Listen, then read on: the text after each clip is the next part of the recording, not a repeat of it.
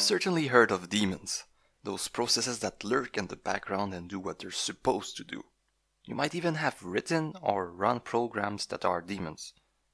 Maybe.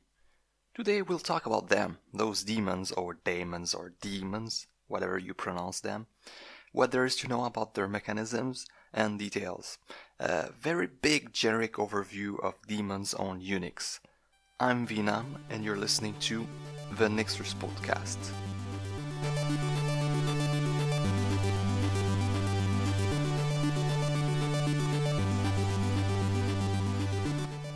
Let's start with the history, etymology, and terminology. The where does it come from, what does it mean, and why it's written this way. By now, if you've been using Unix for quite a while, you should already know that demons are not truly demons. You may even have made the distinction in your mind separating the two concepts. Some even use different pronunciation not to mix the terms, daemons and demons. However, this distinction doesn't really exist when it comes to the terms and history. Demons truly means demon. It's just an older alternative spelling of the word demon. Demon are spirits slash supernatural beings of the Greek mythology that go around doing their deeds in the shadows, overlooking the world or individuals, sometimes affecting them in good ways, sometimes in bad ways. They aren't biased, what they do is more or less objective in that regard. That's rather different than today's perception of demons as evil, mean, satanic spirits. Those demons are always there in the background, symbolizing the not visible yet always present and working its will. But where did the metaphor come from? To put it bluntly, it was coined by the programmers of the MIT project MAC Mac which ran the compatible time-sharing systems, which was one of the first time-sharing operating system. It was the ancestor that inspired Multics, Unix, and ITS. The term was first used to refer to what was called a dragon, and then more generically used to re- refer to anything that acted like that dragon. A dragon being similar to what we call today demon, but in the difference that it is not invoked at all, but instead is used by the system to perform secondary tasks. I couldn't find much info about dragon, so if anyone got more on that, then please add up resources when this gets released. Demon was then used to refer to the more generic concept. The name demon itself was inspired by Maxwell's demon, which is a physics philosophical experiment where an imaginary being interferes constantly in the background with the particles to make them behave in certain ways. And this experiment describes well today's use on Unix, a background process that does system cores. The first prototype of the daemon concept was a program called daemon, all in uppercase, that automatically made tape backups of the file system. So after that, some started rationalizing the name choice and built the backronym disk and execution monitor. It's a constructed phrase claimed to be the source, but that really isn't, just to make more sense of the term. Today, the concept of daemon is present in many areas under other names, such as services. The concept isn't necessarily unique to Unix, but it's most often related to it when you hear that name. Still, it's hard not to equate demon with the satanic underworld definition when even the BSD mascot, Beastie, makes fun of it.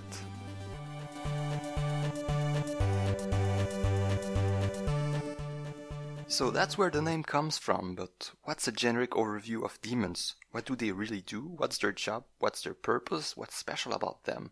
After much reading, I've compacted the definition of a demon into the following a daemon is a process and a multitasking operating system that offers services slash functionalities or does autonomous tasks.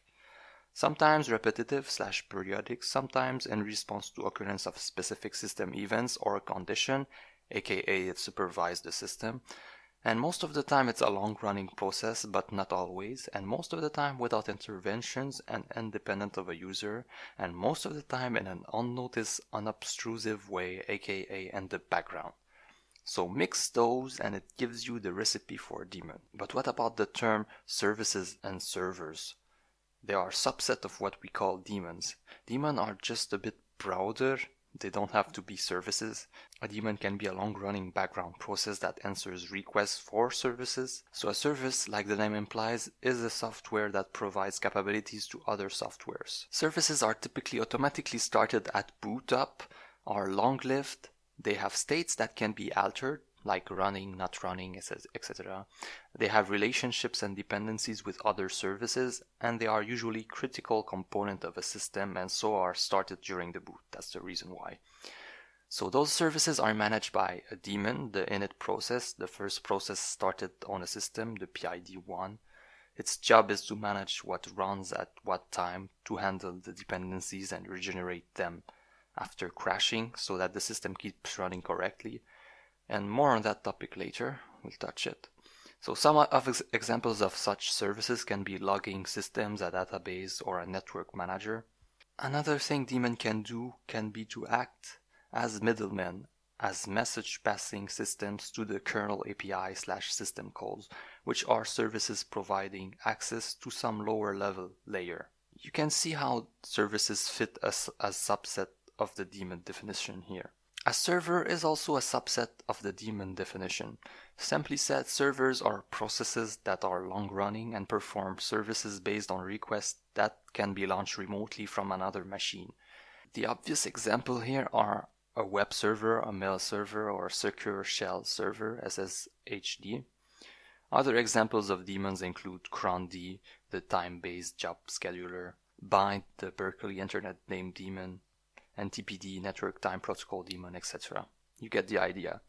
And as you might have noticed, a lot of those daemons end in D, the letter D.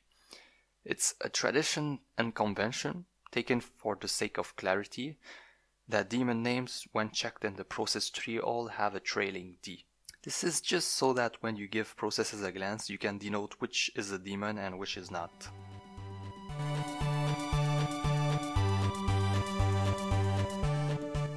We said that daemons run as background processes rather than being under the direct control of an interactive user. What does this imply? What does it mean to run in the background? Let's do a bit of explanations. There are arguably three cases where a process is considered a background daemon. The first one is when the process is started during boot time, usually by the init process, and thus is not attached to any terminal. The second one is when the process is invoked explicitly on a terminal and then detached from all terminals and ran in the background. The third case is more or less commonly said to be about, in quote, uh, transforming a process into a daemon, even though it's not really. It consists of simply having the process in the process group attached to a terminal but running in the background. We'll dive into the details of every one of these categories later, but first let's talk about processes in general. A process is an instance of a running program. It is managed by the kernel of the operating system and is referred to by its process ID. When looking from an interaction point of view, there are only three types of processes interactive, from the CLI interaction, batch from a pipeline, and daemon, which are the rest. Another way to perceive demons is to see them as those repetitive administrative tasks that are fired by a scheduler from time to time, but maybe in that case it's the scheduler, such as cron, that is the demon and not the task themselves.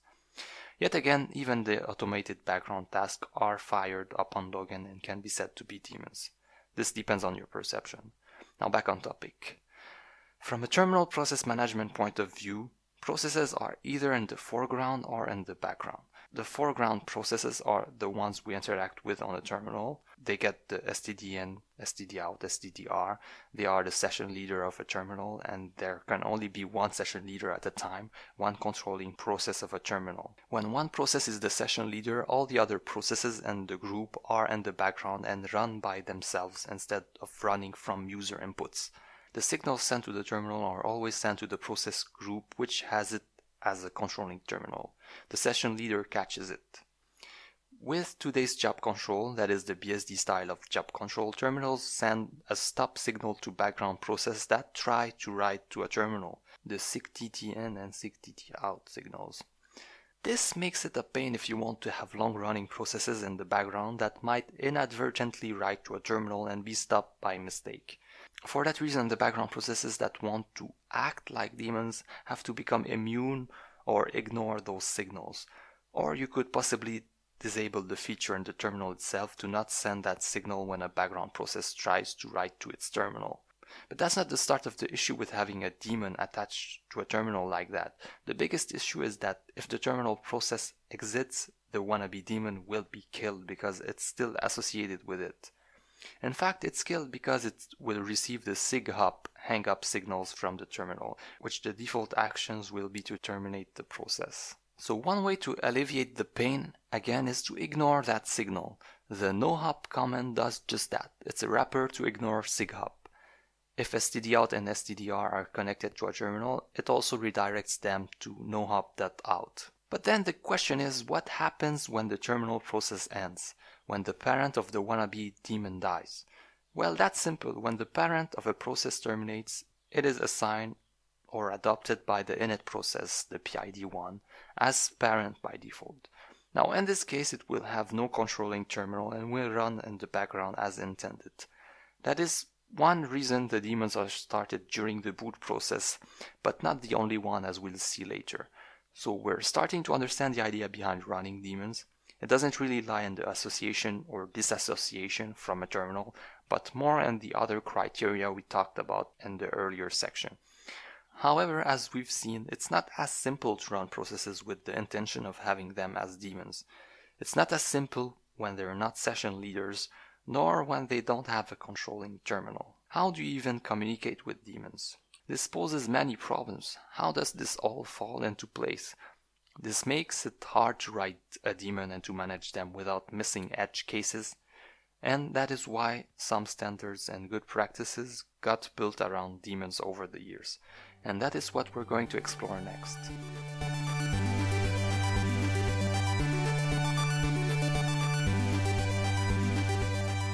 Because of everything we've discussed in the previous section, it is tricky to write a daemon. Fortunately, all you have to do is follow a set of rules and norms to get your daemon running correctly.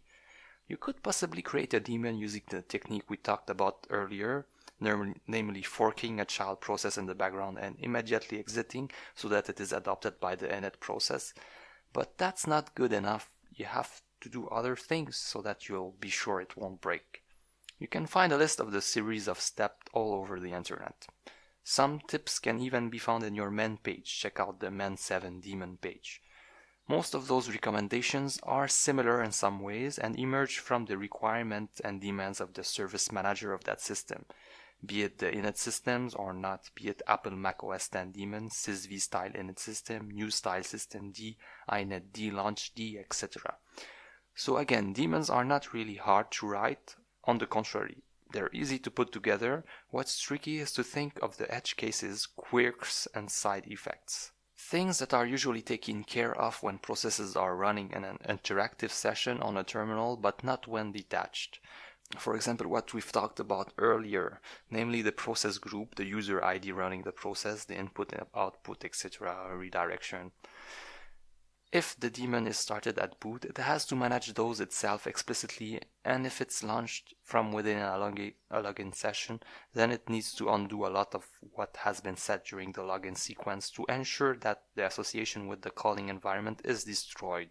And the best of the worlds, the service manager, or sometimes called the super server, the process that manages the daemons, which usually launches them at boot, and is also usually the init process, would handle those steps and perform the functions you need.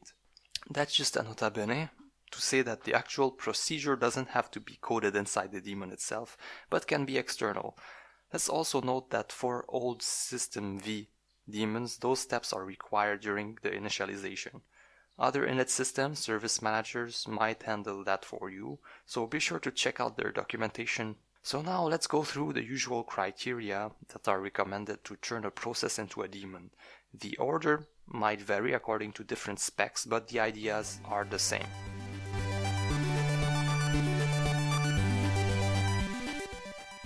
The first step that needs to be taken care of is the one we talked about before, forking off the parent process of the daemon and let it terminate gracefully so that the soon to be daemon process run autonomously in the background.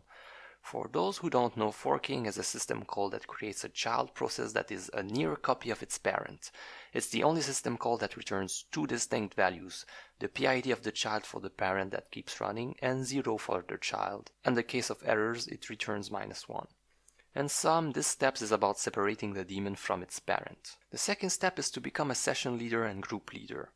On Unix, every process has multiple identifiers attached to it, and each of those identifiers means something different, usually a way to regroup related processes. You certainly know the PID, the process ID, a unique number associated to the process so that you can refer to it. There's also the parent ID, the ID of the parent process that started it. There's also the group ID, which is the PID of the process group leader. There's also the session ID, which is again just the ID of the session leader. Processes in the same session have the same controlling terminal. Processes in the same group also belongs to the same session, but a session can have multiple process groups. To picture that, the shell is usually the session leader, it controls the terminal, and every pipeline executed is a process group they, ru- they run grouped with each other. Okay, so we have a background process without a parent, or actually an orphan process inherited by the init process. But that process is still attached to the terminal itself and the process group associated to it, because it has inherited it from the dead parent. In this case, the daemon is still subject to receiving terminal generated signals and signals sent to the process group, Remember, for example, the SIGHUP, sig hang up, which we talked about earlier. So it would be pretty bad. We also don't want to ignore those signals, as we said. It might also be a good idea to reset all the signal handlers to their default behavior because you might not know how the parent has changed them. We need to detach, disassociate, ourselves to create our own process group and become our own process leader. That means disassociating the daemon from any controlling terminals and having its own session. Under some systems, the previous step, the fork step, is not mandatory and the detachment can be done directly. However, on other systems, it's mandatory because a process that is already a group leader cannot change its group, and forking is an easy way to solve that. Forking is also a way to prevent the terminal from locking up and making the shell believes that the daemon has terminated. There are different system calls to do what we talked about. IO control on some older systems or setsid on newer, that is for the associated session ID. And for the group, we have set pgroup amongst others, which is not used along with setsid. So at this point, if you looked at the process tree, you should see that your daemon has no controlling terminal, that its parent process ID is 1, that its session ID is the same as its group ID, and the same as its own ID. It's its own session leader and its own group leader. Now the next step after that is to fork again. If you know a thing or two about process management, which we might discuss soon in another episode, you might know that being a session leader is the only way to potentially reacquire a terminal. And we don't want that. We don't want the daemon to acquire any terminal. Not because it's bad, but because we have a limited set of terminals and we're not gonna spare one for every daemon we have. Also, even in systems where we don't have that problem, where process gets attached to already acquired terminal. We don't want this because we don't even need a terminal for the daemons. It will only create complications and security issues. Under some systems like 4.2 BSD, this is already taken care of because only processes with the group ID of 0 can acquire a controlling terminal. And our daemon has a group ID equal to its own process ID, as you may remember. But we have to take care of all systems and all cases. The easiest way to prevent the reacquisition of a terminal is to fork again and run the actual daemon and the child, while again killing the parent. And because the parent is the process group leader, it has to ignore sig hangup, because otherwise it will forward sig, hang, sig hangup to the child and kill it, since the parent is the session leader. This signal handling will also be inherited by the child. Yeah, this has the final effect of having a daemon that has no controlling terminal, that is immune to signals from the TTY driver, and cannot acquire a new terminal since it's not a process group leader. Its PID is different than its PGID and SID. So, alright, so those steps already should give you a nice daemon, but there are other small things to take into consideration too. For example, it's a good idea to set the current working directory of the daemon to the root directory instead of the one inherited from the parent. Like that, the process doesn't keep hold of any directory or resources under any mounted file system, allowing them to be unmounted at any time and the root directory is always guaranteed to be there. A daemon also doesn't have to use any file descriptors, so it's also a good idea to close the ones that have been inherited by the parent or to redirect them to slash dev slash null, be them file descriptors to files or the standard ones like std and std out stdr. And anyway, the daemons don't have a terminal, so it will prevent security issues too. It's also good to do that because sometimes the files related to the terminal settings are still open, and when they are, the terminal settings are not reset until the last process releases them. You can listen to the episode about terminals to know more about this concept of terminal settings. Another attribute a daemon inherits from the parent is the mask the file creation mask. It's also a good idea to set it to zero to allow the permission mask to depend only on the daemon and not what the parent wanted it to be. And you can listen to the podcast about bits and bytes. I've discussed about mask a bit in it. And you may also need to reset environment variables to sane settings and quote that don't interfere with the daemon instead of using the ones from the parent. So, nice and sweet, we should be settled now. We got a daemon running and its own environment, separated from the terminal environment. Now we can add whatever extra we want to add, be them related to the way we want to communicate with the daemon, like logs or whatever else. Usually the main part, the payload, the core of a daemon is a big loop, an infinite while one loop that repeats the same task over and over again, and some cases checking for conditions. It would have been better to call them the myth of Sisyphus instead of daemons, but that's it. So let's summarize the steps you need to take care of before the actual daemon code. First, you create a background a background process. The parent of the daemon is PID1. Second, you become session leader and group leader. So the group ID is equal to the session ID is equal to the process ID. Third, you fork again to detach and force it to not requ- reacquire terminal. The parents should also ignore sig hangup. So the PID is not equal to the group ID and the PID is not equal to the session ID. Fourth step is to reset the environment. You close all open file descriptors, you connect slash dev null to standard input output if you want to, you reset all signals handled to the default, you reset the signal mask, you sanitize the environment variables, you reset the umask to zero, you change the current directory to the root directory. And the last step, the fifth step, is to do the actual daemon loop with the core, the big while one loop, or whatever way you want to handle it. So that's it. I've linked a, sample code in the show notes. It's the code that you can find in a lot of places on the internet. As we said earlier, all those steps setting up the environment for a daemon can be taken care of by third party, for example the init process. Still, in those cases, there are certain requirements that need to be met by the daemon, not only to be able to launch them, but to supervise and control them. Executing the steps we mentioned before may even interfere with how well all this functionality happens. Those new requirements are quite straightforward. They are usually the following, but not limited to them. First one, two signals should be handled, sig terms to exit cleanly the daemon, and SIGHUP to reload the configuration file if it applies. Second, the exit code from the main daemon process should reflect if there are errors and problems while executing the daemon.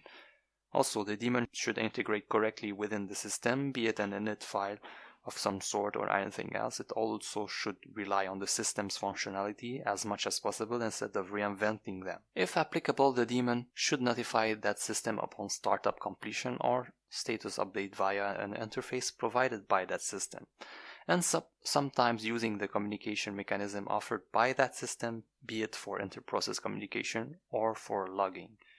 All in all, you'll have to refer to the system providing the daemon handling. So those were a lot of steps and we, that we talked about earlier, and isn't that a repetitive task? Why not wrap it up? There's a function called daemon that first appeared in 4.4 BSD and that does the core of what we talked about earlier. Some disavow using it as it doesn't implement every single one of the steps, for example, the ones about cleaning up the environment. However, that's a very nifty, convenient routine that lets you do in one line the whole detachment, running in the background, closing files and changing directory parts. This is all really good if you want to throw in two minutes of demons and don't want to bother re-implementing everything while not relying on a third-party system.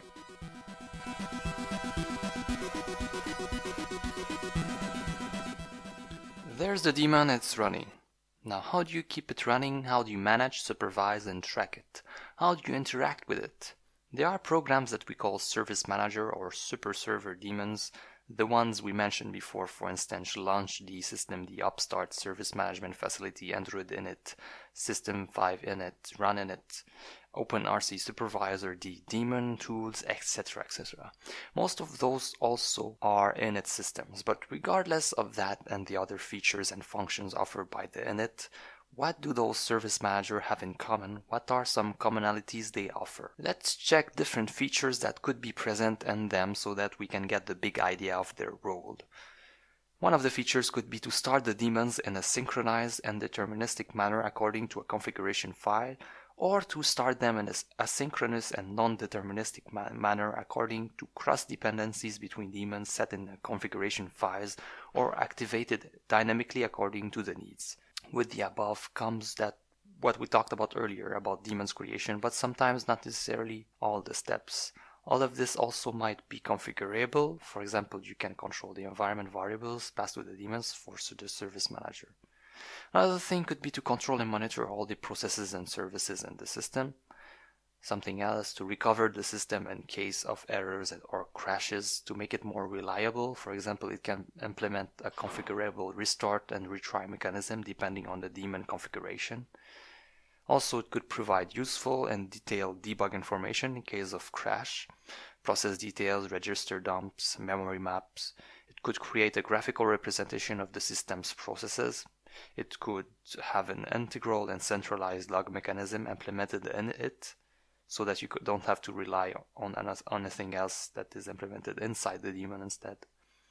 It could have a centralized way to control the state of daemons, start them, stop them, restart them, monitor them. It could have an integrated inter-process communication protocol integrated inside of it to control and notify daemons. And this is it. It all sounds amazing, right? And it certainly is. Now, how does the service manager do all those things? How does it know which daemon is where and its state? There are many approaches to this problem. First of all, let's assume the daemon has Im- implemented the criteria we mentioned earlier when we said it's a third party entity that starts it. Apart and additionally from those criteria, which is which if we want to sum them are about handling SIGHUP and SIG-term, returning the right exec code and using the functionalities provided by that, system, by that system instead of reinventing its own. A way to approach it is to have the daemon not started completely in the background, but to leave it as a child of the supervisor so that it will receive the SIG child signal when the daemon stops the fork slash exec approach, which is a rather direct management approach. Another way is to write the PID of the daemon in the file in a specific location, for example in slash run or slash var slash run, and then have the supervisor poll or use something such as libnotify to assess the changes happening to the daemon. It's also a nice way to have only one instance of a daemon that can't allow to have more than one. Yet another way could be to notify the supervisor from the daemon process itself when its initialization is complete, or when the parent of a sub-second child exits during the daemon creation. The blocks are starting to fit into each other. Now, let's see what's up with the init system. Why is it so special com- compared to the supervisor's role we just mentioned?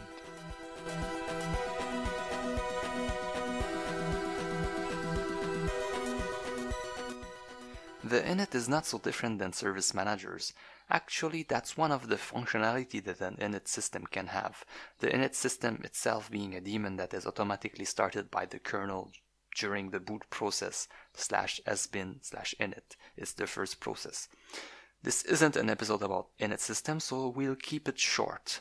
The real difference an init system has as a service manager over other lies in the fact that it's the first process to start on a Unix system, the PID one. Whatever process it starts then will have it as a parent. And as we said, having the init system as parent is one of the criteria to run a daemon, so it can skip the forking altogether. It's also nice to manage demons from the init process because it's the process that will receive the SIGCHLD when one of its children dies, namely the demon, and thus is in a nice position to manage them. Because it's the first process, it gives the leisure of being able to manipulate start and stop demons early on boot and on shutdown because it's a process that cannot be killed and you can rely on it efficiently to manage demons. However, that poses one problem we just vaguely mentioned before, the dependency and order in which those demons are started. There are many schools of thought that take this, this, approach differently. For instance, the original research Unix init simply ran an initialization shell scripts and slash etc slash rc. Today we have two main categories, the async the synchronous ones and the asynchronous ones. Let's take the traditional and prevalent System 5 as an example of a synchronous one. A synchronous init system means that the daemons are started sequentially, waiting for the previous one to finish before starting the next one. It follows a predetermined simple order which may lead to delay during boot. But daemons are not only started on boot, they can be started or stopped at different stages in time, at different machine states. To automate that, the System 5 in its styles uses what is called a run level, which is a number representing the state of the machine is currently in after boot. So for example, there could be one for normal user mode, another for single user mode, another, another one for shutdown, another one for booting maybe, another one for graphical environment, etc. When you switch from one run level to another, the init process executes or stops the appropriate daemons that is tagged with the appropriate run level number. Those numbers usually go from 0 to 6 and their meanings vary depending on the implementation. There are only three of them that are considered uh, standard, otherwise the init refer to the slash etc inittab file which defines what each configured run level does in a given system. So the three standards are 0 for halt, 1 for single user mode, or also it's written S, or 6 for reboot. You can also manually change the run level using a command, which is telinit. So that's the generic idea behind a synchronous service manager as an init, and it's quite simple. On the other side of the spectrum, we have the asynchronous init systems that manages daemons in parallel, automatically handling dependencies between them. In those kind of init systems, the daemons have to be configured to say what they depend upon so that the init can resolve the dependencies. It might even choose to store the way it rightly handled that dependency so that it will be able to use it without recomputing it on the next boot. This makes the booting process relatively faster, but it doesn't stop there. When asynchronously handling daemons, you may not even have to rely on things such as states of the machine or run levels. You can do the daemon activation dynamically depending on multiple conditions and mechanisms at the same time. For example, the Bluetooth daemon can be automatically started when a Bluetooth capable hardware is plugged in and stopped when plugged out. Those mechanisms range from the usual activation on boot to socket-based trigger to dbus-based activation to devi- device-based activation which rely on sysfs or udev or whatever to path-based activation listening to file system changes to timer-based activation like cron jobs etc and don't forget that you can mix those up for the same daemon However, this all comes at the cost of the init process being more complex and having more dependencies.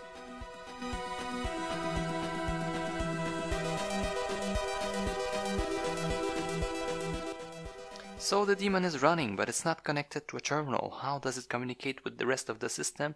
How does it know when to do things? The three common ways are event-based notification, inter-process communication, and logging. Let's start with notifications and events. There are many things that can be checked and looked at for notifications.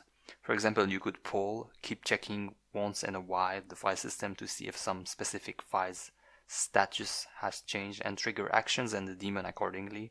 Or instead of keeping redoing this maneuver over and over again, you could possibly rely on instant notification of changing using your operating system facilities such as epoll and iNotifies on Linux or kqueue on BSD, or more generically a multi-platform abstraction such as libevent. Another example of notification of system changes could be about the hardware connected to the machine. You could implement in your daemon a way to do actions based on device events. For that, you'll have to rely on your operating system device manager, devd on FreeBSD, polling the sys devfs maybe for new devices or udev or eudev or again you could use a multi-platform abstraction. You can listen to the podcast about input devices for a bit more info on that. And Let's move to the inter-process communication, the IPC techniques available for a daemon. Well, there are many actually. It could be anything that doesn't rely on a terminal, so forget about pipes, redirections, or filters. Let's mention a few. The simplest way, but not necessarily the safest, is to use temporary files it works using the techniques we just mentioned about notification or changes to the, the file. The drawback is that it can lead to deadlocks. You cannot know which process can access the file at what time. Another simple way, but limited and also not the safest, is about using signals. You can probably only want to change the SIGUSR1 and SIGUSR2 signals, so that only gives you two possible actions that you can do after receiving a signal. There's no data transfer and real communication. If you implement signal handling in a daemon, be sure to document what it does, at least. And you can go back to the podcast about signals to know more about them. A more complex way, but again limited this time to the same machine, is the memory map, which maps a file into memory so that it can be shared across processes but it poses the same problems as the file on the file system though, like deadlocks. The last IPC method I want to share is one that has many super categories above it. It's socket-based IPC. Sockets are bidirectional streams that works on the same machine or over the network, Unix-based sockets or INET sockets. So you can simply receive any request from clients that would connect to your daemon or your daemon could act as a client to a server somewhere else. There are layers above that, for instance, HTTP and XML RPC. XML RPC is an XML protocol that does remote procedure call. The most prevalent instance of this today is dbus. A remote procedure call simply means that you send a request to a procedure that will be executed remotely and the result will be returned to you. Many init system wrap daemons with a dbus interface around them. Upstart and systemd do that, for instance. It sort of have become the de facto protocol. It, it was used as a replacement to similar systems such as CORBA and DCOP, which are truly horrible, and so dbus is a is clean compared to them. A simple example you can relate to would be the way you communicate with your notification daemon, aka pop-up daemon, aka pop-tart daemon. You use notify-send, which is simply a wrapper over dbus that will send an XML RPC query to the dbus daemon, which will then notify whoever listens to that type of request and get the result back. In our case, it will be the notification daemon request, and our notification daemon will receive it. Always keep in mind that the simplest organization is the best when it does what it's supposed to do. And what about logging? Well, logging is more generally a user nudge, a way to tell the user what is going on in the daemon, to be able to debug it as it as there's no other way to tell what's going on in it.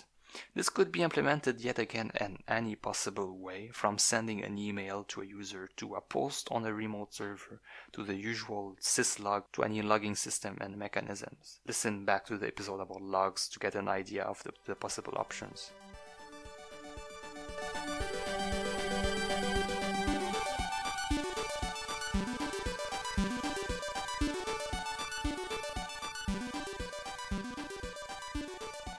So that's about it, that's everything I have to say about daemons.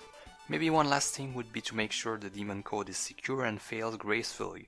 There's nothing more annoying than a daemon that keeps crashing for no apparent reasons. Your daemon should also do all the blah blah blah of the Unix philosophy, offer one service and do it well. So yeah, that's it. I hope it gave you a great deal of info about the ins and outs of daemons. And as usual, if you have more information or things you want to mention or rectify about this podcast subject, you can do this on the podcast extension thread. And also on that thread, you can find a link that you can contribute to. So, yeah, I'm Venam, and this was the Nixers podcast.